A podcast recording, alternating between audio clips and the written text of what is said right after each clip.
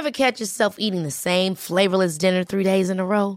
Dreaming of something better? Well, HelloFresh is your guilt-free dream come true, baby. It's me, Gigi Palmer.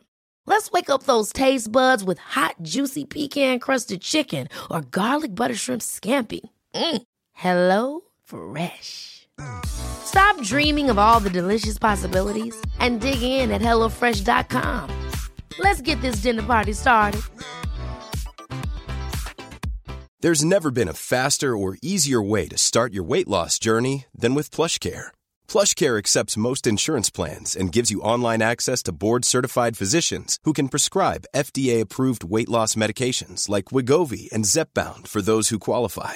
Take charge of your health and speak with a board-certified physician about a weight loss plan that's right for you. Get started today at plushcare.com slash weight loss. That's plushcare.com slash weight loss. plushcare.com slash weight loss. Many of us have those stubborn pounds that seem impossible to lose, no matter how good we eat or how hard we work out. My solution is PlushCare.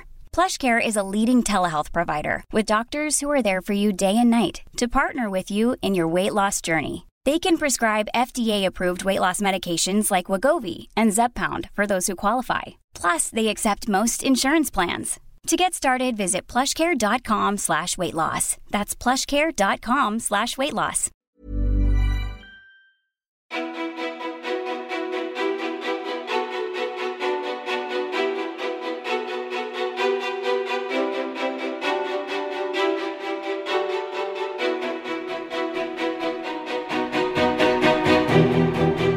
Christian Strindstedt är en av Sveriges mest populära personliga tränare och träningsprofiler. Med priser som Årets PT och Årets gruppträningsinstruktör i prestigefyllda Guldhjärtat så är hon att räkna med. Sen i våras är Pisha en av tränarna i tv-programmet Biggest Loser tillsammans med Mikael Holsten och hon driver två egna träningsstudios under konceptet Workout och har 37 000 följare på Instagram. Men det finns såklart en baksida. Beslutet att köra Biggest Loser möttes av stor kritik från vissa. Pisha har även berättat att året 2018 inneburit både sorg, stress och dygnet runt jobb. Hittar hon balans? Hur då? Är det så enkelt att bara köra på? Vem är egentligen Pisha Strindstedt? Varmt välkommen till podcasten Ofiltrerat med mig Sofia Peterfia Ståhl. Tack så mycket. Hej. Hej. Tack så mycket, varsågod. Eller så här, det där är ju du. Ja. Eller framförallt, det är ju din karriär. För det är ju framförallt dina framgångar och din eh, karriär. Exakt. Ja men precis, det är vad det är. Ja. Men det är så lite, jag lyssnade ju på avsnittet med Alexandra. Och det är ju lite sådär speciellt att höra någon annan tala om för en vad man gör. Ehm, och det var ungefär så det kändes. Kan jag komma lite närmare mikrofonen? Tack. Men hur så här, jag brukar ofta så här, för det är reaktionen när man läser, när jag läser upp de här introna så är det ofta det här man bara, men gud, ja, jag tittar ju aldrig liksom, på det jag gör själv och var ovant att höra det på det här sättet. Är du duktig på att här, se dina framgångar? Jo, alltså jag brukar ofta stanna upp och liksom se över så här, vart började jag och jag blir ofta påmind också i och med att jag har mina workouter som har följt med mig från att jag startade företaget. Så att de är för mig en daglig påminnelse om vart vi alla började. Eh, hur de har utvecklats är ju hela tiden en konstant påminnelse vart jag stod första gången på en äng i Årsta när vi startade upp. Så att jag, jag stannar upp och jag kollar mig bakom axeln och ser och, och klappar mig på axeln också och berömmer mig själv och känner mig stolt, absolut. Eh, men sen har jag ju den personligheten också som alltid jobbar framåt. Det är så jag är. Eh, så att eh, jag stannar upp men jag har hela tiden piskan på ryggen. Så Ja. är det. Är det du själv som driver dig själv hårdast? Ja, det är det absolut. Jag känner mig inte pressad av eh, någonting runt omkring mig egentligen. Även om folk kanske förväntar sig att det ska hända saker omkring mig så har jag egentligen varit så hela livet. Även liksom när jag varit ung och i vänskapskretsen då har det lite alltid legat på mig att så här, ja men nu har vi inte haft någon fest på länge eller nu har vi inte rest på länge eller nu har vi inte hittat på något på länge och då blir det oftast på mig. Så det ansvaret har jag alltid haft. Oavsett om det har varit liksom karriärsmässigt eller i vänskapskretsen. Även i familjen och privat så? Ja, precis. Så att det är, det är lite min personlighet. Men var kommer det ifrån då? Är det, är det någonting som så här, har format dig eller är det bara personligheten som du säger? Jag har svårt att inte ha saker omkring mig, alltså att det inte händer saker omkring mig. Jag gillar att ha saker att se fram emot. Jag gillar att ha något att sträva efter. Jag har svårt att bara sitta still. Mm. Kanske lite lättare att sitta still numera när jag har haft otroligt mycket de senaste åren. Då kan jag tycka liksom en, en vanlig sak som att gå och ta en fika kan vara hur härlig som helst. Men är du sån som så här, känner att du blir lite obekväm? Att du känner dig, eh, om det inte händer någonting eller om man så här, om det är lite lugnt en period och inte bokat i kalendern, blir du så obekväm och stressad av det? Som att du känner att så här, ja men nu, oh, det, är liksom, eh, det gör liksom lite så här... Nej, alltså skulle det hända du? nu ja. så skulle jag tycka så här, gud vad skönt. Då kommer jag borra ner mig i mitt duntäcke hemma och bara liksom gå igenom hela Netflix typ och ja. dricka te och äta mat. Så ingen stress att nej, nej men nu alltså, är jag alltså- ute, nu är min karriär över? Nej. nej. Alltså det är svårt att säga eftersom jag är, inte är i den situationen nu. Eh, men eh, i och med att jag har haft saker att göra hela tiden och jag har haft gymmen som jag har byggt upp och liksom det har varit egentligen någonting konstant i flera års tid. Så att det är såklart att det är lätt att säga när jag sitter här, alltså gud jag skulle tycka det var jätteskönt. Men eh, jag tror att jag skulle ganska snart se till att ha någonting att göra. Mm. Faktiskt. Men jag blir inte stressad av att jag inte har full kalender i januari med PT-kunder. Utan jag känner liksom att det finns alltid någonting att göra. Och om det är en ledig period för mig, ja men då tar jag ledigt. Mm. Så är det. Hur har liksom ditt liv ändrats bara på den här korta tiden? För du blev ju en av de nya tränarna i Biggest Loser Sverige i våras. Eller det var mm. då ni gick ut med det och den säsongen sändes. Och sen spelade ni in, det var sommaren innan kan jag tänka mig. Precis, exakt. Eh, men hur har liksom hur har livet ändrats från att du var träningspischa som ändå var väldigt uppskattad och liksom så här lokalt igenkänd i branschen om man kan säga så, eller de som följde dig och sådär, till att bli tv-pischa? För det kan jag tänka mig är någonting helt annat. Ja, så det öppnade ju upp dörrar för att människor runt om Sverige hittade till mig. Eh, så att till en början så kände jag när programmet sände och premiären så fick jag väldigt mycket meddelanden. Jag fick väldigt mycket mail, jag fick väldigt mycket meddelanden. Och jag kände så här, oj hur ska jag ta ansvar för det här? Men sen inser man ju att så här, det kan jag inte. Nej. Jag är ju bara, jag är ju samma person som, som innan. Eh, och jag kan bara göra till en viss del. Eh, och jag kan kanske inte hinna svara på precis alla. Eh, jag kan inte hjälpa alla. Utan då får jag hitta ett annat sätt att nå ut till människor och sprida min filosofi och, och min träning. Vad är det folk vill ha hjälp med då? De som skriver på DM till exempel? Jag tror det framförallt i och med Biggest Loser så har det varit väldigt mycket kring viktnedgång och även att man mår dåligt i och med att jag öppnade upp mig själv kring det. Eh, och hjälpte Ibbe som var med i programmet väldigt mycket. Eh, han var ju otroligt deprimerad under programmet och eh, även innan och, och en bit efter också. Eh, så det, det, det blev en väldig våg. Att eh, människor ville ha hjälp med hur ska de tänka, hur ska de ta sig ut. Att de ja, är i ett konstant mörker och, och ville liksom ha tips och råd hur de kanske kunde ta sig ur sitt mörker. Mm. För jag tänker, alltså, eh, jag har en teori som jag också har fått, eh, eh, vad ska man säga, bekräftat eller Eh, Eh, stöttning i av min eh, vän som är samtalsterapeut och vi har pratat väldigt mycket om det här. Att så här, en, en övervikt eller att man kanske till och med går mot fetma. Eh, det, många fokuserar så mycket på utsidan och på att säga, ah, men man äter mycket eller man äter för mycket, det är för mycket kalorier, man tränar inte, man rör sig inte. Och så här, ja, det är ju en del. Eh, men min, min vän då, eh, som är samtalsterapeut, när hon pratar med sina klienter i terapin så refererar de ofta till, en, förlåt för ordet, men en tjockiskostym. För att det blir som säga, ett skydd. För att många då lever väldigt destruktivt. Att man, så här, man, man hatar sig själv så mycket så att man vill liksom skydda sig mot omvärlden. Så därför så skapar man den här kostymen för att man inte ska man ska in, folk ska inte vilja vara med en. Folk ska inte vilja ta på en, vara med en liksom för att man inte är värd bättre. Förstår du vad jag menar? Jag förstår precis vad du menar. Och det där är ju verkligen en, en del. Ja, och den är ehm. så viktig när man, förlåt att jag avbröt, men alltså, när man pratar om övervikt. Alltså, ja, kost och träning är en del. Men jag upplever att det är så många som glömmer att så ja, men det är insidan och det är det, är psykiska insidan. måendet som är grunden. Det är därifrån det har börjat från första början. Ja. Så det är det man behöver hitta. För jag menar, övervikten, den är inte det viktigaste. Egentligen, absolut. Det är det kanske kommer hjälpa dig en bit på vägen eller kanske kommer hålla dig motiverad ett tag. Men det är ju en yttre motivation eller man ska säga. Mm. Det man behöver hitta är ju en inre motivation där man liksom hittar vad driver dig egentligen till att lyckas må bättre.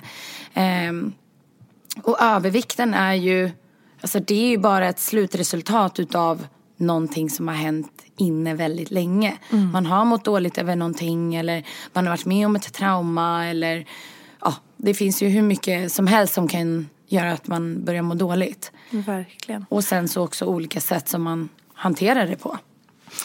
Men eh, när du gick ut med att du skulle vara med i Biggest Loser så var det ju inte alla som bara Åh gud vad roligt, grattis och så himla bra. Berätta om eh, responsen. Väldigt blandad. Alltså de flesta var ju positiva och tyckte, jag tror de flesta var positiva som kände till mig från innan och som, eh, som känner mig. Och tyckte liksom att wow vilket, vilket uppdrag du har fått. Det här kommer du fixa galant. Men sen var det ju också mothugg att hur tänkte du nu? Mm. Du står ju för de här sakerna och du tänker på det här sättet och nu ska du vara med i ett program där man tävlar i viktnedgång.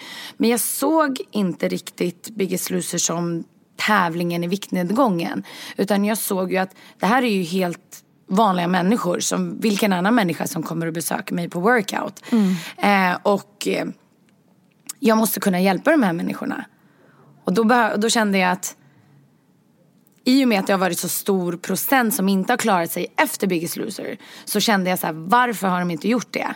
Det måste gå och liksom förändra det. Det måste gå att sänka den här procenten. Att de som är med i Biggest Loser, de ska också få hållbarhet. Det ska inte bara handla om liksom vinstpallen. Det ska bara inte handla om den här äh, viktnedgången att bara liksom extrembanta tills prispallen. Sen släcks strålkastarna och sen är man tillbaka i sitt vanliga liv. Jag ville göra någonting annat och det var det uppdraget jag såg. Kände du att du fick utrymme till det? Ja, det fick jag. Absolut. På, på vilket sätt? Jag tycker att produktionen har varit väldigt, väldigt bra eh, på att lyssna på både mig och, och Mikael. Vi har ju samma filosofi, vi tänker lika. Sen har vi olika redskap vi använder oss utav och vi har olika styrkor. Men i liksom grund och botten så tänker vi lika, vi önskar lika för de här människorna. Och vi har fått väldigt mycket utrymme. Så det är ingen som står med en pekpinne och eh, säger till oss hur vi ska sköta träningen och eh, ja, deras hälsa. Utan vi, vi har utrymme för det och vi får tid att prata mycket med våra deltagare. Mm. Eh, om vi hoppar hoppar vidare till 2018. Mm. Eh, eller rättare sagt, nu blir det ju snart hoppa bakåt. Ja, eftersom faktiskt. det här året är över. Vad, så här, vad, om, om jag säger bara året 2018, vad tänker du främst på då? Det har varit liksom 220 eh, faktiskt. Det har varit väldigt mycket saker som har varit bra. Det har varit mycket positiva saker som har hänt inom arbets, alltså min karriär. Eh, men det är också, det året började med att jag förlorade min eh, styvpappa i februari. Mm. Så det, var, det var en händelse som var, jag var inte beredd på det och eh, det öppnade upp helt nya, jag fick helt nya reflektioner. Jag såg liksom livet lite annorlunda. Mm. Med andra ögon. Så Va, det var tungt. På vilket sätt då? Det är någonting som händer när en person går bort. Det är, eh, man stannar upp. Man, alltså världen stannar upp, livet stannar upp. Eh, det är som att allting rör sig omkring det men det blir tyst. Mm. Och eh, man börjar också tänka på historia, mycket man har varit med om, man, mycket minnen kommer upp. Eh, och man inser också att en stor del av din historia är borta nu. Fast den inte är det. Den lever ju kvar i våra minnen. Men det är också en historia som har tagit slut. Man kommer inte ha fler minnen tillsammans. Utan när personen går bort så, så dör ju en del av historien också. Kan man säga. Lite Ja, sorgligt. Så här, men, ja, det är ja. jättesorgligt. Gud vad fint sagt om man kan säga så. så här, det var väldigt fint formulerat. Tack. ja, men man det har man sant, tänker. ja. Man tänker mycket. Ja. Ehm, men sen samtidigt så, det är ju en del av livet. Det är ju, livet är ju motgångar. Och du vet aldrig när du förlorar någon eller eh, när någon blir sjuk. Så att det, det är en del av livet. Så är det. Och det, det är tufft. Men man tar sig igenom det. Och man är ju aldrig ensam om det. Nej. Det är ju liksom alla kommer eller har varit med om det. Och det kan man ju faktiskt trösta sig lite i och samtidigt att där man hamnar när man dör är ju en trygg plats. Ingenting kan ju hända den personen. Utan själen får leva vidare på en fin plats. Så tänker jag. Det är fint. Men det är det som är så svårt att förhålla sig till tycker jag. Att så här, vi, hur ska man... För jag kan tänka mig att det blir när man går igenom en sån stor sorg och tragedi som det är när någon går bort. Att, så här, att man ska försöka leva ännu mer eller ta vara på det man har. För man vet ju inte hur, länge, hur lång tid man får på jorden. Men det är så svårt att här, ska man leva så varje dag i sin vardag? Jag måste fånga dagen, nu måste jag passa på. Det är väl, svårt. Det blir ju svårt på något vis. Eller att Ja. man alltid ska tänka så här, "Tänk, jag ska leva som att det här är min sista dag. Det är Ja. lite, eh, eller Vissa hur? gör ju det kanske. De kanske Ja. klarar av det. Men sen samtidigt som livet rullar ju vidare. Mm. Det är ju inte så att livet stannar upp så som den känslan är när det faktiskt sker. Att det känns som att allting bara pausar men det gör ju inte det.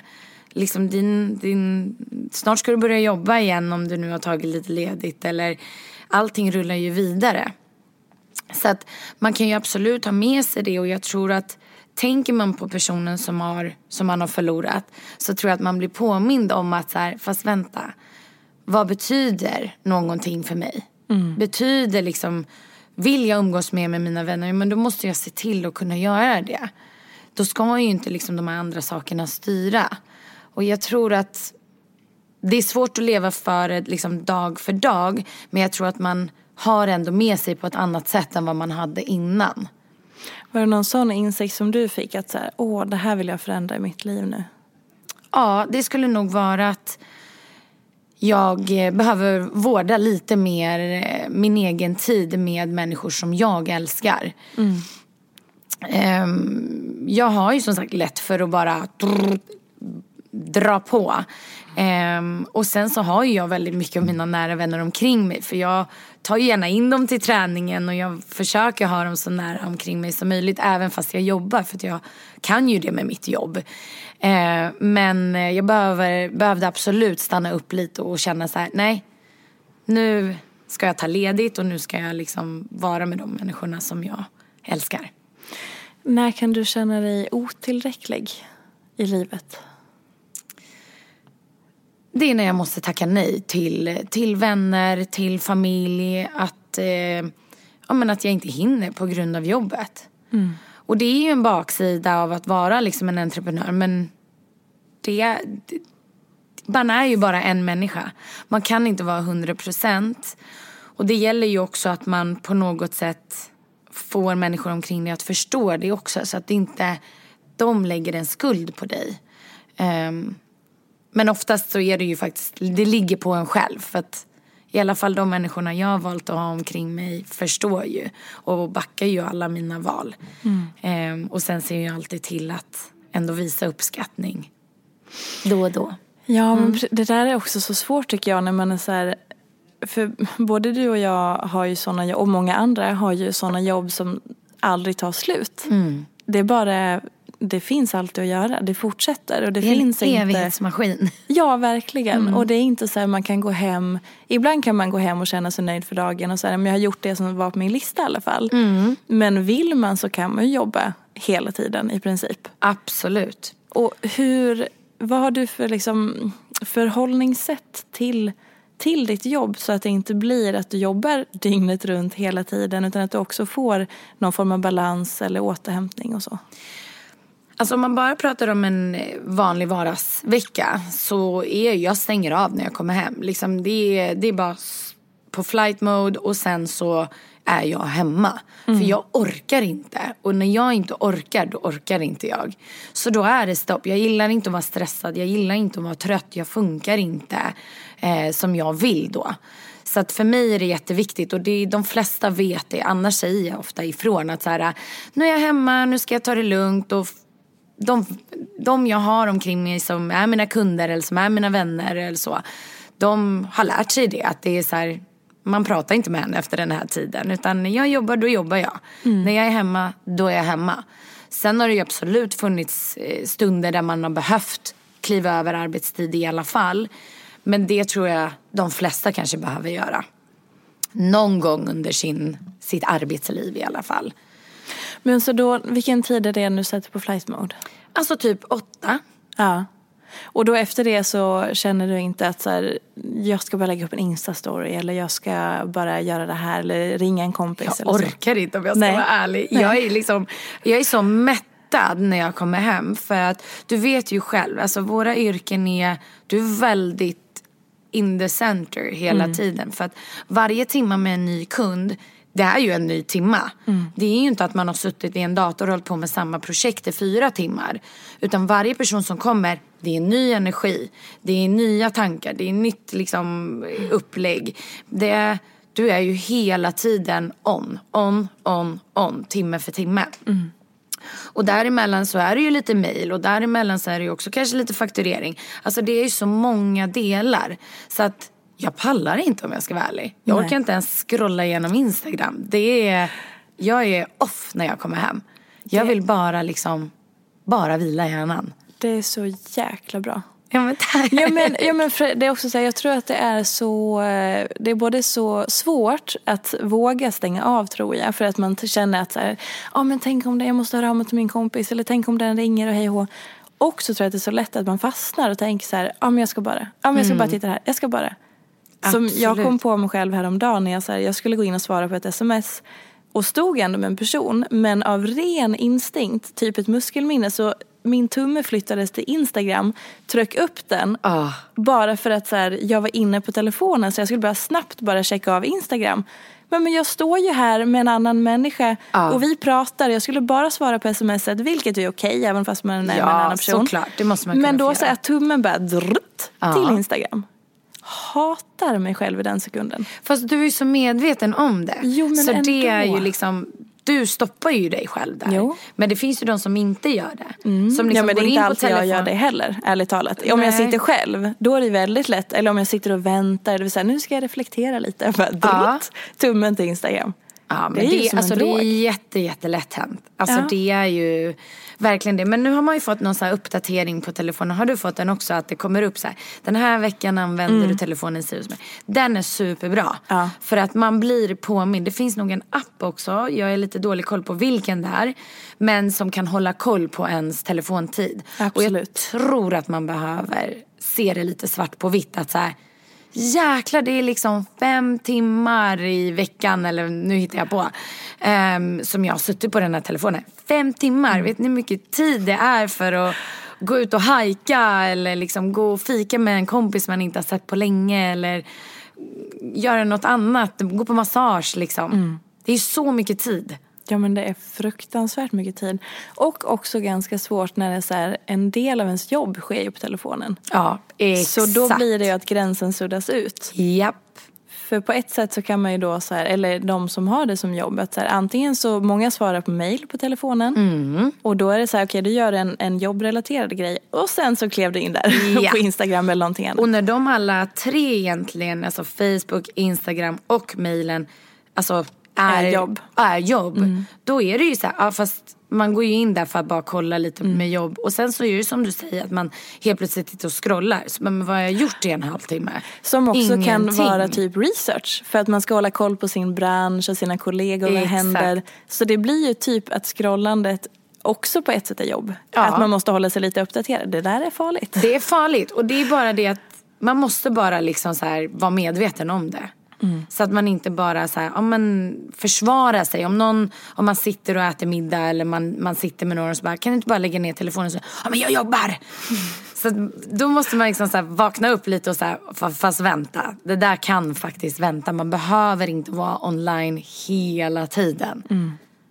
Men om du tar, tar med oss på en helt vanlig arbetsvecka i ditt liv då?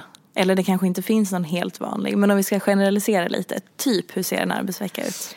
Eh, ja, men jag kliver upp ganska tidigt. Jag kliver upp vid typ 05. Eh, jag har oftast PT-kund eller pass på morgonen vid 6.30 ungefär. Och då har jag väl några PT-kunder, grupppass. Sen har jag lite rast och då är ju ungefär tiden då min hund är redo för att gå ut. Hon är jättemorgontrött. Eh, och sen så ser dagen ut så egentligen hela dagen. PT-kunder och sen pass. Även mig, lite möten. Eh, ibland så har jag även lite event eller kanske någon resa bokad eh, under helgerna. Så att det, det, är typ så det varvas. Under hösten då har vi ju Biggest Loser. Så då är jag ute några dagar, halvdagar kan man säga, ute på slottet. Och sen kommer jag direkt tillbaka och då är det ju in i studion eller centret och jobba PT-kunder och gruppträningspass. Mm. Så, så kan det se ut. Så och det är när, långa dagar. Och när du kommer hem sen och stänger av telefonen, vad gör du då under din vilotid där på kvällen? Men jag brukar oftast kanske laga lite mat. Jag har ju en sambo så att jag, vi umgås och pratar och kanske kollar på någon film eller någon serie. Eh, jag har också bestämt mig för att läsa mer böcker. Eh, jag känner att jag har tappat väldigt mycket ordförråd och det var så det började. Jag kände så här, gud jag vet inte ens hur jag ska formulera mig längre. Och man liksom använder typ förkortningar. Hade jag kunnat prata med emojis så hade jag ju typ gjort det. så då kände jag bara såhär, nej nu måste jag skärpa mig. Så nu, och, och det har varit jätteskönt. Mm. För då går man verkligen offline. Alltså då är man, man måste vara inne i boken. Det går liksom inte att läsa boken och sen bara sitta och tänka på annat. Därför tänker jag att det är alltid skönare att läsa en riktig bok än en typ e-bok. För Exakt. att det blir en paus från skärmen. Ja, jag läser riktiga böcker. Ja. Och det är någon, alltså jag tycker även, vissa utbildningar använder man ju padda numera och så kan man stryka över i paddan och sådär. Men jag får liksom inte in det. Jag lär mig inte. Jag, jag gillar bok. Gillar mm. bok, anteckningsblock. Jag har ju en kalender som jag skriver i. Alltså jag gillar det här penna, papper. Det är mitt inlärningssätt. Eh, en helt annan grej som jag tänker på är Alltså det är bara en så här intressant iakttagelse i min värld i alla fall. Mm. Okej, okay, nu ska jag försöka formulera mig så att du förstår. Eh, är det skillnad på eh, hur du är mot hur du upplever hur du är? Eller hur du vill vara? Eh, alltså hur andra upplever mig mm. eller hur jag hur själv, du själv alltså, själv. Bilden av dig själv, skiljer den sig från hur, den faktiskt, hur du faktiskt är eller hur du vill att du ska vara? Ja, nej men eh, nej jag har nog växt ihop tänkte jag säga. Eh, nej jag lever nog som jag lär och jag vill, eh, jag är den personen jag vill vara. Mm. Har du ingenting som är så här, om någon frågar sig, ja ah, men Bisha är du så här? Och du bara, ja, ja fast om jag tänker lite till så brukar jag ju faktiskt då lätt göra så här. Så det kanske inte riktigt stämmer. Alltså här, små beteenden man har, små egenheter. Och man säger, ja men jag vill gärna vara eh, öppen och så här och så här. Fast jag har ju typ den där fördomen om det där ibland. Så att, jag förstår det mer. Jo, att, att jag man, fattar så här, precis. Mm. Jo men absolut, visst har man sånt. Alltså, men, men det, vissa saker kan man ju faktiskt jobba på. Eh, det är samma sak, jag kan både uppleva mig själv som alltså, social men jag gillar också väldigt mycket ensamhet. Mm. Så att, och det där klappar inte alltid riktigt på rätt dagar. För ibland känner jag mig inte out liksom. Att jag vill vara där eller liksom vara center of attention. För även om jag ofta är center of attention liksom, i och med mitt jobb. Eh, så är det inte alltid jag trivs där. Och då kan jag bli lite så här, fast du gillar ju det här, kom igen nu liksom. Mm. Men eh, ja, det är, det är inte alltid, jo men jag förstår vad du menar. Och det det, många saker kan man faktiskt jobba på. Ja. Så är det. This is Paige, the co-host of Giggly Squad, and I want to tell you about a company that I've been loving, Olive and June. Olive and June gives you everything that you need for a salon quality manicure in one box. And if you break it down, it really comes out to $2 a manicure, which is absolutely insane. It's also so easy to get salon worthy nails at home with Olive and June. The difference between how your nails used to look when you did them yourself and now with the Manny system is a complete game changer. The best thing about Olive and June too is it's a quick dry, dries in about one minute, lasts for five days, and full coverage in up to one to two coats. Visit oliveandjune.com slash perfectmanny20 for 20% off your first system. That's oliveandjune.com slash perfectmanny20 for 20% off your first system. Hey, I'm Ryan Reynolds. Recently, I asked Mint Mobile's legal team if big wireless companies are allowed to raise prices due to inflation. They said yes. And then when I asked if raising prices technically violates those onerous two year contracts, they said, What the f are you talking about, you insane Hollywood ass? F- So to recap, we're cutting the price of Mint Unlimited from $30 a month to just $15 a month. Give it a try at mintmobile.com slash switch. $45 upfront for three months plus taxes and fees. Promo for new customers for limited time. Unlimited more than 40 gigabytes per month. Slows. Full terms at mintmobile.com. Hold up. What was that? Boring. No flavor. That was as bad as those leftovers you ate all week. Kiki Palmer here, and it's time to say hello to something fresh and guilt-free. Hello Fresh. Jazz up dinner with pecan-crusted chicken or garlic butter shrimp scampi. Now that's music to my mouth. Hello Fresh. Let's get this dinner party started. Discover all the delicious possibilities at hellofresh.com. Many of us have those stubborn pounds that seem impossible to lose, no matter how good we eat or how hard we work out. My solution is PlushCare. PlushCare is a leading telehealth provider with doctors who are there for you day and night to partner with you in your weight loss journey. They can prescribe FDA-approved weight loss medications like Wagovi and Zepbound for those who qualify. Plus, they accept most insurance plans. To get started, visit plushcare.com slash weight loss. That's plushcare.com slash weight loss. Men kan man verkligen jobba på allt då? Nej, absolut långt ifrån allt. För det blir också så här, det är ju så, det är ju härligt att tänka så att man är så här förändringsbar men det är också så här hurtigt och bara, men det, man, kan, man kan jobba på det. Och ibland bara, men nej, jag är ju fan så här. Hur mycket jag än försöker så ramlar jag tillbaka i det tråkiga beteendet. Ja, Eller? alltså, vad, ge mig något exempel. Hur tänker du om dig själv? Eh, jo men jag tänker, ehm, jag tycker det är väldigt så här, jag, försöker, jag ser mig själv som en ganska eh, ordningsam person som har koll på läget.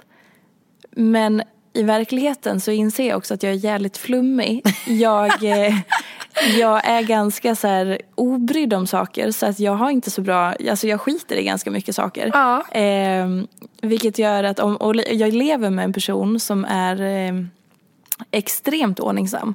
Så jag är typ kaos om man jämför med Eh, han. Precis, men det är ju för, exakt, nu har du ju kunnat jämföra dig med någon Jo men annan. också att jag ser det i mitt jobb också. Med, som Elin som jobbar i mitt företag. Så här, hon är väldigt ordningsam och allting. Och jag är så här, ja, alltså jag vill ju vara så. Och talar om för mig själv ibland att ja, men jag, jag är ganska ordningsam och har koll på läget. Men jag inser också att nej, jag är skitflummig och jag har inte koll för att jag bryr mig inte tillräckligt mycket. Exakt, Alltså förstår och där du? Jag sa vill... du ju någonting. Ja. men alltså så där skiljer sig så att jo men jag kan gärna tala om för folk att jag är en ordningsam person och sen bara ja fast jag är ju också skitflummig. Fast jag tror att du är ju ordningsam i det du behöver vara. Och Absolut. saker som du kan lämna över på någon annan eller Ja, som ja. inte är, alltså det är inte livsviktigt att du är ordningsam antagligen i vissa saker Mm. som då din sambo kan göra istället eller som Elin kan hjälpa dig med.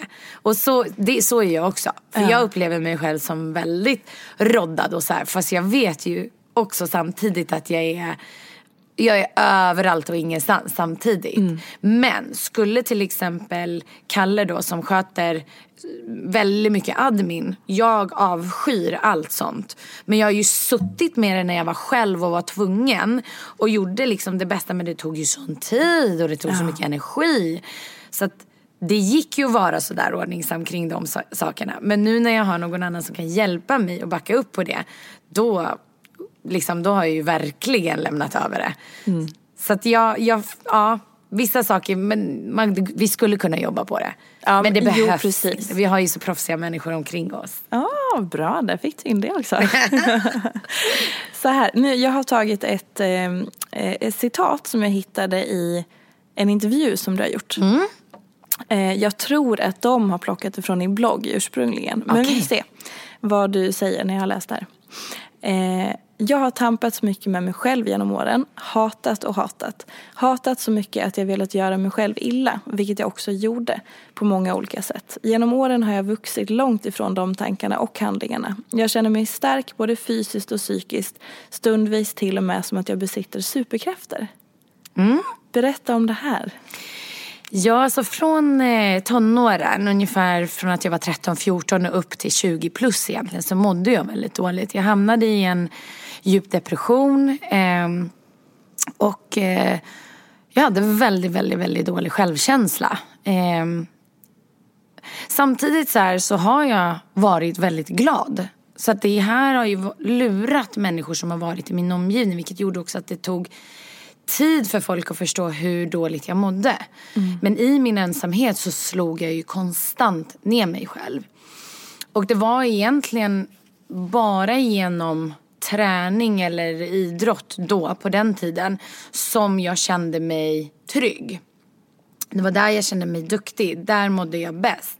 Men så fort jag var utanför gympasalen eller liksom, ja, men bland människor och så, så vågade jag inte vara mig själv. För att jag tyckte att jag var så dålig. Ful, dålig, ehm, ja alltså värdelös liksom. Inte värd att leva. Om jag ska vara så hård. Och var kom det ifrån? Det byggdes upp. Eh, det byggdes upp av att jag hade dålig självkänsla. Jag jämförde mig mycket med andra. Eh, även om vi inte hade Instagram på den tiden när jag växte upp så var det ju ändå tidningar, det var ju skådespelare, det var artister.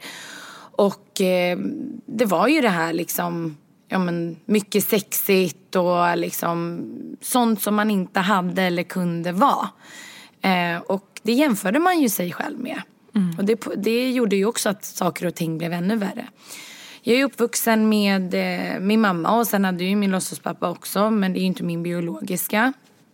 Så att vi eh, bodde inte eh, ihop just från tonåren och uppåt.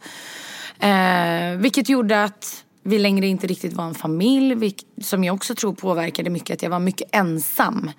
Ehm, men dina föräldrar levde ihop en del av din uppväxt? min låtsaspappa och min mamma ja. ja de, Men inte din att- biologiska pappa? Nej. Nej.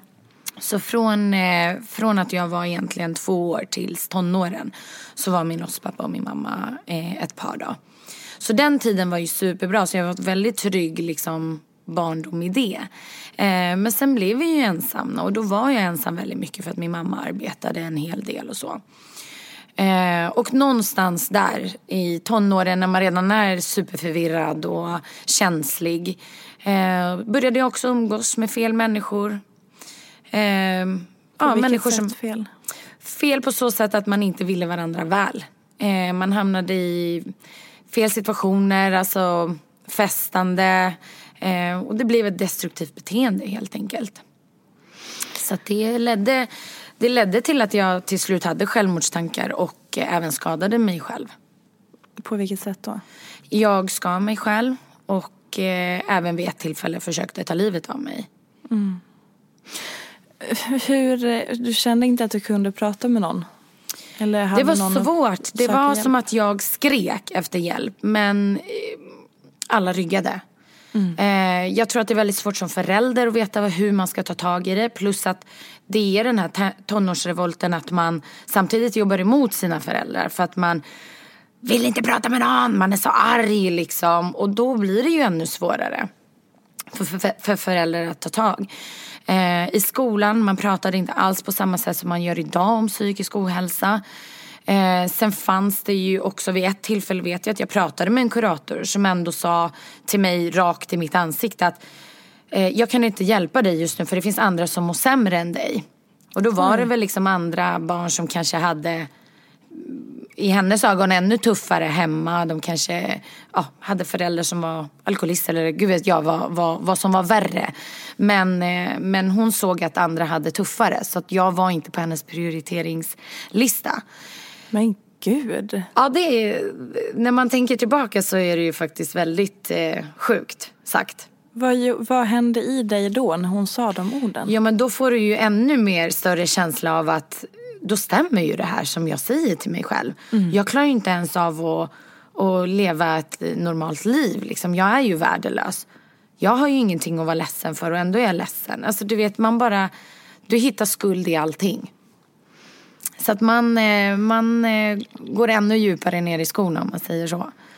Alltså jag tänker på alla de här vuxna människorna som är runt barn och ungdomar och som kastar ur sig saker och så fattar de inte vilka konsekvenser det kan få. För att barn och unga, alltså de, man förstorar ju upp saker. Det är ju så mycket, alltså att hon säger så till dig som du säger, det är så här, för dig där och då så blir det massa farliga budskap som förstärker. Vilket, var det här då innan du då gick så långt att du verkligen försökte ta livet? Eller- Precis, det här ja. var innan. Ja. Eh, och sen så samtidigt så var det ju nog, i och med att jag var väldigt, jag hade mycket kompisar så att jag har liksom varit väldigt social.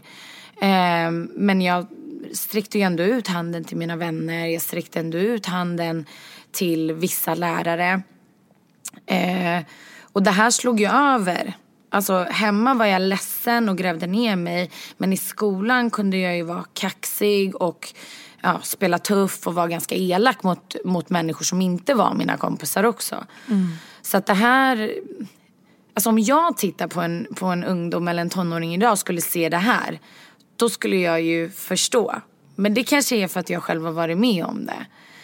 Ehm, men eh, till slut så var det faktiskt en kamratstödjare på skolan som, eh, som plockade upp mig. Som stannade till och sa bara, hur mår du egentligen? Och då vällde ju allting ut. Och hon lyssnade.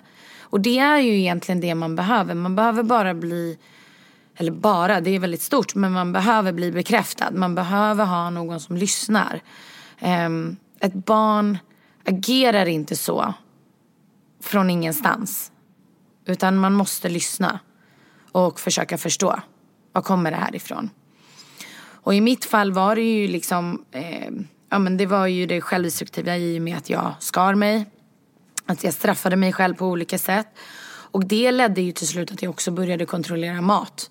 Eh, jag kan inte säga att jag hade eh, en ätstörning men det var ju en del utav allting.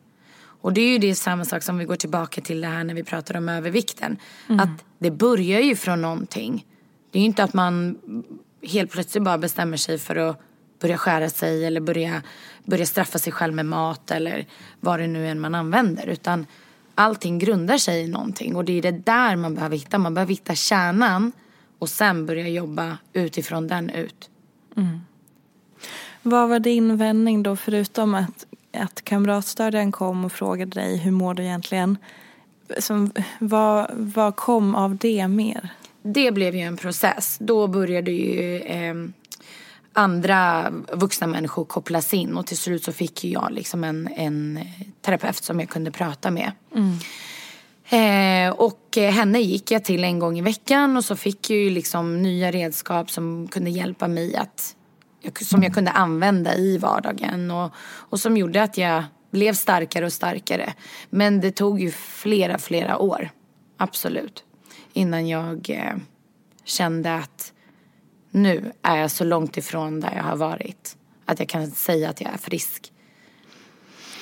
Och hur känner, hur känner du kring det här idag? Liksom var, var, befin, var finns den här erfarenheten och den här dåliga självkänslan och allting? Vart, vart i dig bor det någonstans? För jag kan tänka mig att det fortfarande bor i dig. Sånt här försvinner ju inte. Nej, du lever ju med det hela livet. Och det är ju också någonting som man behöver acceptera. Alltså det här är ju en, en del av mig. Eh, sen kan ju jag alltså, nästan liksom slå näven i bordet och säga att jag skulle ju aldrig hamna där igen. Eh, och det har jag ju märkt liksom, i livets motgång att jag har hanterat saker och ting väldigt annorlunda. Jag har inte låtit saker slå ner mig. Jag har inte låtit människor påverka mig på det sättet. Eh, så att idag ser jag ju det som en annan del av mig. Det är någonting som har varit, det är ingenting som är. Men åren när du börjar må bättre, där är ju gränsen suddig. Där kan du ju faktiskt vakna upp en morgon och känna så här, nej, jag mår inte bra. Jag eh, är fortfarande kvar där jag började. Fast man kanske inte är det. Eh, Men så det måste man acceptera. Och sen får man ju också se om, om det är någonting som man faktiskt eh, behöver kolla upp med en läkare. Alltså psykolog och se om det är, är det en depression eller är det kanske en diagnos. Om du märker, ja, då kan jag tänka mig att eh, man kan se fysiskt på dig att du har skurit dig och så. Ja. Eh, brukar, hur brukar människor, alltså om folk lägger märke till det, hur blir de så här att de tittar eller vågar man fråga eller hur? Det är blandat. Ja. Det är väldigt blandat. Vissa märker ju tittar och så säger de ingenting första gången. Men sen när man väl kanske kommer in på de här ämnena då får jag frågan. Och jag har ju inga problem att prata om det här, för jag tycker att det är viktigt. Um, och jag tror att det, det viktigaste i det är egentligen inte hur jag har gjort det eller hur länge jag höll på med det eller vad jag använde för verktyg. Utan det viktiga är att man ser vart jag är idag och att man kan liksom se att okej, hon har fixat det och hon har inte gjort det med tur utan hon har gjort det genom hårt arbete med sig själv. Ehm, och sökt sig till personer som kan hjälpa henne. Så att jag, på så sätt ser jag liksom att, att det är väldigt viktigt att man pratar om det. Jag också prata om, om det faktum att man kan få hjälp. För det upplever jag många, så det är lätt att prata om sitt egna arbete men också så viktigt för att många gånger om man mår psykiskt dåligt eller man känner att man är i liksom ett mörker och har svårt att ta sig upp själv då, så här, det är så, då är det ett steg att söka sig till någon som du ändå vågade göra till, till exempel med kuratorn och sen så man är så rädd för att få den reaktionen som du fick. Så här, ja men du har ju inga riktiga problem eller "Äh, du behöver ingen hjälp och så. Så många söker ju inte hjälp för Nej. att man är så rädd att inte få den hjälpen när man väl vågar. Och då är det bara att söka sig vidare. Alltså det är mitt enda, liksom i den mån man orkar. Eh, om man inte orkar prata, om man inte orkar få ut det, spela in det på telefonen. Skicka till någon. Skriv det i ett brev, skicka till någon. Skicka ett mail, sänd det. Det, är liksom, det finns, nu har vi också så mycket mer verktyg där vi kan reacha ut. Världen är mycket mindre. Um, alltså det kan vara, ja men alltså som nu, vi, vi är ju väldigt många där ute på sociala medier som har gått igenom tuffa resor. Så att jag menar, skicka ett meddelande och bara fråga, hur gjorde du? Och så kan den personen kanske rikta en åt rätt håll. För då har du redan börjat din resa mot att må bättre. Och väg också det, vill du må så här? Eller önskar du att må bättre? Upplevde du att eh, ditt dåliga mående och ditt mörker blev någon slags trygghet för dig? Nej, jag var väldigt obekväm i att må så. Väldigt, väldigt. Jag kände att det här är inte jag. Ehm, det enda jag kände var ju liksom när jag på något sätt tog kontroll över det. Med mat eller med, eh, med självskadebeteendet. Att jag liksom kände att där fick jag liksom ett utlopp. Det var det enda som var tryggt om man kan kalla det så. Men annars var jag väldigt, väldigt obekväm. Det kändes som att jag ljög för människor runt omkring mig. Att så här, om folk beskrev mig så var det ju ofta hon är så glad, hon har så mycket vänner och hon är så duktig på de här sakerna. Och då kände jag bara så här, ni ljuger, jag ljuger, det där är inte jag. Fast samtidigt, jo, det är ju den jag vill vara, det där är ju jag. Men så går jag hem och så talar jag om de här illa sakerna för mig själv. Så att man var typ i ingenmansland lite eh, där. Men jag var nog aldrig trygg i att, eh, att vara ledsen liksom. En sak som är så intressant är just det där att bara för att någon är en glad person så luras man så lätt av det. Jag upplevde det senast eh, i helgen när jag hade var, kände mig dålig. Eh, och min sambo bara, eller min sambo, herregud vi är gifta. Min man, han bara, ja men jag fattade inte att du mådde så dåligt för att vadå du var ju glad och satt och lekte med Edith, vår dotter. Och sen han bara, ja för sen kom jag ju på att du är ju alltid så här, även om du är sjuk eller även fast du har eh, typ maginfluensa eller så, så du är ändå glad. Bara, ja, du borde veta det efter tio år. Men till och med han kan luras ibland av att så här, jag fortfarande håller ihop det och håller någon slags glad fasad, vilket är idiotiskt. Men det är lite så här, i mig. Att hur dåligt jag än mår så blir jag ändå allt, oftast glad i olika situationer när man Mm. inte förväntas vara glad. Så till och med han som har levt med mig i tio år genom utbrändhet och genom allting. Bara, nej men jag luras fortfarande av det där. Ja. I, ibland, inte alltid. Men det är ju kanske så här, idag har du väl kommit så pass långt att du är ju glad när du leker med er dotter. Du Absolut. är ju glad i ditt liv. Eh, men sen samtidigt, alltså det är ju mänskligt också att inte hela tiden vara 100 procent. Man måste kunna få en liten dipp någon gång tänker jag. Jo, men jag menar att, eh, för det är som du sa, att, att människor inte såg att du mådde dåligt Ja. då och att man då också så här nedvärderar och så här, jo fast Pisha, du, du är så glad hela tiden, du kan ju inte må så dåligt, eller hur illa kan det vara? Du har ju massa polare och är populär Mm, och glad. Att det blir som att man, man tror inte riktigt på den personen för Nej. att man också är glad vissa stunder eller man också eh, utger sig eller så visar upp en bra fasad eller sådär. Ja, absolut. Nu, precis, jag fattar.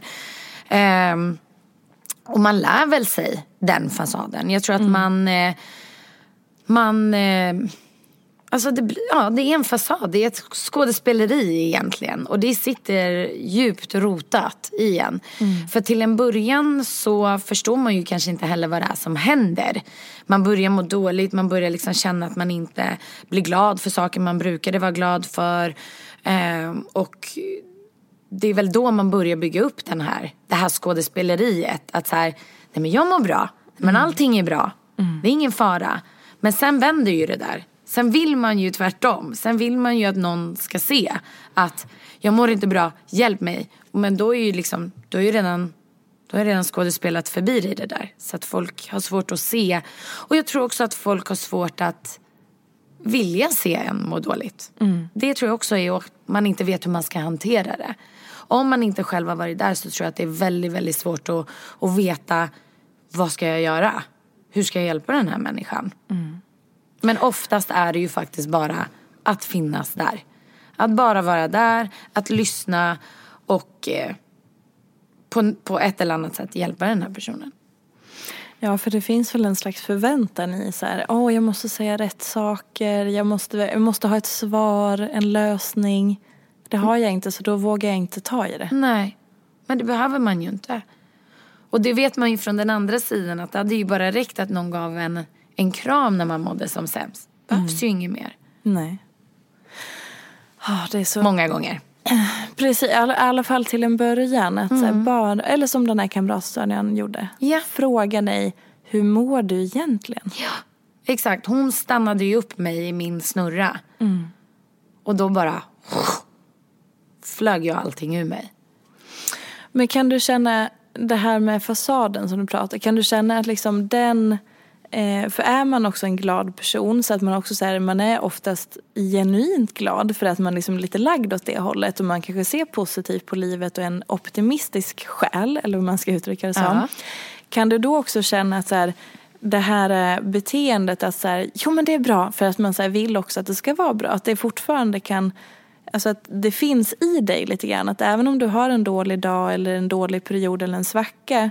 Eller som du berättade om ditt tuffa 2018 och sådär. Att, att det ändå finns i dig att så här, man kanske, den här fasaden kanske kliver på ibland för att man ska orka ta sig igenom vissa perioder eller så. Alltså det, det jag har lärt mig om mig själv det är ju att jag måste ha vissa personer som jag pratar med. Så är det. Jag är en människa som inte kan gå och grubbla på saker och ha det i mitt eget huvud. För då kan det komma vilka svar som helst. Så att jag har ju liksom mina, mina människor som jag alltid vet att jag kan ringa och jag känner mig trygg med och som är 100% min kärlek. Um, sen behöver jag inte säga till alla. För då tror jag att man faktiskt till slut kanske börjar tro på, på det själv. Att man, nej men jag mår nog inte så jättebra liksom. Eller att det kan också bli tjatigt kan jag uppleva. Ehm, I och med när någonting blir väldigt tydligt att någonting har hänt. Som när jag förlorade min låtsaspappa. Att det är, ehm, att alla frågar dig hur du mår. Och även om du då kanske har en bra dag och, och så kommer någon och frågar. Då kanske man blir påmind. Just det. Det är inte, alltså, det är svårt för att det är inte fel att någon frågar för de visar ju bara sin omtanke. Men det kan ju också slå fel. Ehm, så att det där är nog jätteindividuellt. Men för min del så, så söker jag nog hellre hjälpen och liksom ringer personen eller, eller sätter mig ner med någon som jag vill prata med och prata ut med den än att jag blir påkastad. Hur mår du, hur mår du, hur mår du, hur mår du verkligen? Är det verkligen bra? För det kan jag tycka blir ansträngande. Då har jag svårt att fokusera på andra saker. Mm. Förstår du hur jag mm, menar? Absolut, ja. gud ja.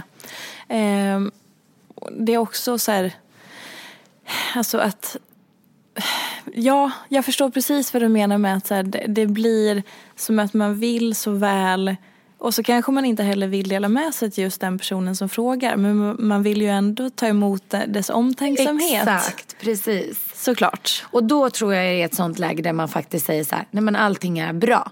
Fast att mm. det kanske inte är det. Och det, ty- det läget tycker jag ändå är okej. Okay, att faktiskt hålla en fasad, eller mm. vad vi ska kalla den. För att det, du har ju förmodligen ändå någon annan som kan plocka upp dig den dagen och prata med dig. Så det är skillnaden. Ja. Så lite tänker jag. För det blir ju också att ha någon slags integritet. Att det inte ja. också för man kan ju inte, om det är tio människor som du träffar med, säg alla dina PT-kunder plus några till en dag och så ska du berätta din historia för alla. Ja, men, det kommer ju dra ner dig jättemycket. Såklart. Exakt. Alltså, det är väldigt uttömmande då varje, varje, varje samtal. Mm. Eh, och det blir ju svårt att fokusera på att faktiskt försöka må bra. Eh, så att eh, jag tror att liksom, i vissa lägen så, så är det liksom inte fel att, att säga att, att det är bra fast det kanske inte är en superbra liksom. Eh, men att man då tänker på det själv att det är väldigt viktigt att man har någon som man kan prata med. Att man inte liksom har många sådana där tillfällen att man bara det är bra, det är bra, det är bra. Och sen till slut så bara bleh, mm. är det liksom hon på ICA som får ta det. ja men. Ja, jag fattar. Ja. um, om man så här, har du märkt någon förändring på folk som sökte dig som vill bli din eh, PT-kund? Har du, någon, har du märkt någon förändring på som deras fokus eller hur de mår eller vad de vill åstadkomma, vilka mål de har och så från när du började till idag eller vad de har för relation till hälsa och träning och så? Eh, det är väldigt blandat. Jag har ju PT-kunder från ganska ung ålder till, eh, till och med upp till 65. Så det är såklart att där skiljer ju sig målen väldigt olika såklart. Men jag har mycket tjejer, främst tjejer som, eh, som tränar för mig.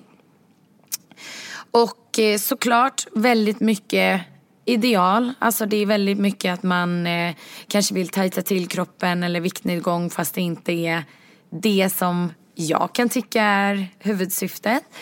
Eh, men eh, så fort vi börjar träna så brukar det där reda ut sig faktiskt. 99 procent av fallen. Eh, jag tror att det handlar mycket om okunskap. Jag tror att det handlar mycket om att man inte vet bättre. Så att man sätter upp ett mål som känns som ett mål man kan ta i. Att, åh, så där vill jag se ut. Eller eh, jag vill också få fram mina armar. Eller ja, vad det nu kan vara för liksom, estetiskt mål. Och sen när man väl börjar träna så börjar man ju inse så här oj vad jobbig den här cykeln var. Nej men det här ska jag klara av om några timmar. Liksom. Alltså, efter några PT-timmar då. Att mm. man så här, det här ska jag klara att göra utan paus eller jag ska minsann också kunna ta det där marklyftet eller sådär. Så att jag tror att eh, man kan börja med att ha yttre liksom, motivationsmål för att sen bygga på ett mer hållbart. På vilket sätt märker du att här, folk påverkas av idealen då? Alltså vi ser ju saker hela tiden som vi pratade om innan, liksom att man går in och scrollar. Alltså är det det första du gör på morgonen utan att du tänker, även om du sitter där med sömniga ögon och liksom fortfarande kliar i ögonen.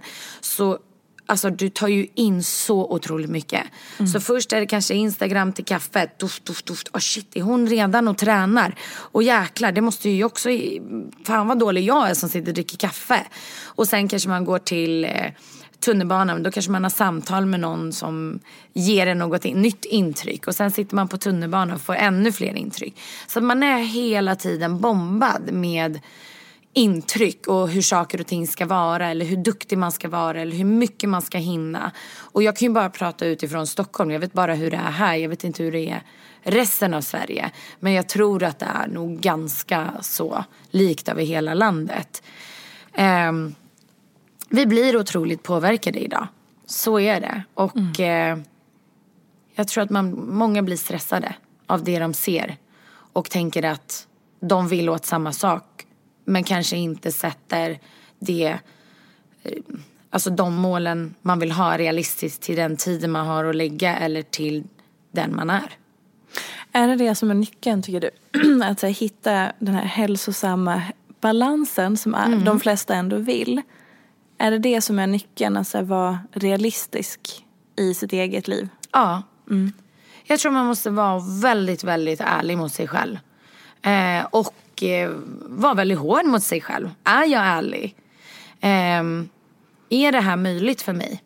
Mm. Det, jag tror att det verkligen är, det är absolut en av nycklarna, en av de viktigaste nycklarna. För det upplever jag ofta att man sätter skyhöga mål och man ska träna si och så mycket och hinner man inte det, ja men då går man ut och springer innan jobbet istället liksom och då blir det så här, fast det, det är inte smart mot dig själv. Nej, ofta kan man göra saker som kanske är hälsosamma i teorin men de får en fasen inte att må bra alltså. Exakt. Och det är en Precis. stor skillnad och, det, och det, jag upplever många gånger att man inte ens reflekterar över det. Att så här, jo men det här gör jag för att det ska ju vara nyttigt, det ska vara bra. Ja, exakt. Jo men du mår ju skit. Exakt. Då är det och då inte är bra. Det inte. Nej, precis. för det hör man ju också ofta. Ja, men jag äter jättebra. Men jag tränar jättebra. Men vad är bra? För det vet inte jag vad det är. Nej. Jag vet inte liksom vem, vem du är, hur ditt liv ser ut och vad som är bra för dig. Det är helt annorlunda från vad som är bra för mig. Mm. Och det är det som blir farligt när man hela tiden blir bombad med Instagram. Eller Facebook eller ja, mm. allt. Tidningar, tv. Eh, att, fast vänta, ser mitt liv ut som den här personens? Nej. Nej men då kanske inte jag ska göra exakt som den här personen. Och sen vet vi ju också att vi som jobbar mycket med sociala medier att vi vill ju också sända ut en positiv känsla till de som följer oss. Men självklart finns det ju baksidor på allting. Mm. Men det är, alltså vi är ju också privatpersoner. Vi kanske inte vill att allting ska outas. Vi kanske inte vill sända ut en negativ bild. Och det, det måste man också se när man jämför sig med sig själv. Så, oh, hennes liv är så perfekt. Ja men alla är vi människor. Ingens liv är perfekt. Och vad är perfekt? Alltså lite så. Gud vilka bra avslutningsord. Vi måste tyvärr börja avrunda, eller vi får avsluta här och nu tänker jag så att jag kan släppa iväg dig. Men eh, om, du, om du bara ska säga någon sista så här, bara någonting som du vill avsluta med. Vad vill du säga då till de som lyssnar? Förutom tack så jättemycket att ni har lyssnat och att jag får vara här. Tack. Eh, så är det verkligen liksom sluta stressa. Mm. Alltså sluta stressa, stanna upp, reflektera, gör det ni mår bra av. Alltså det kommer ge er ett helt nytt liv. Bra. Åh mm. oh, vad skönt. Jag bara kände, ah, det här ska jag ta till mig. För att jag också är lite där så här, ja ah, men mm, vissa saker kan ju förbättras i det här nya föräldralivet, eh, allt vad det innebär. Ja. Så här, nu måste vi hitta nya grejer. Så bra, jag blev inspirerad av det. Tack. Tack för att du ville komma. Och du finns ju på Instagram. Ja. Som Pishas. Och Exakt. sen så finns du ju på Workout, The Studio och Center. För nu Exakt. har ju öppnat igen ju. Jajamän. Och sen Biggest Loser. För det kommer en säsong till antar jag. Jajamän. I vår kommer nästa Biggest. Gud vad roligt. Ja det ska bli superkul. Tack så jättemycket för att ni har lyssnat. Så vi hörs snart. Hej då! Hej då! Följ mig gärna i sociala medier. Jag heter Peterfia på Instagram och bloggar på peterfia.se. Vill du komma i kontakt med mig så gör du det på info.peterfia.se. Jag vill rikta ett stort tack till Acast för studie och stöttning och ett stort, stort tack till geniet Elin Sjödén som klipper den här podcasten.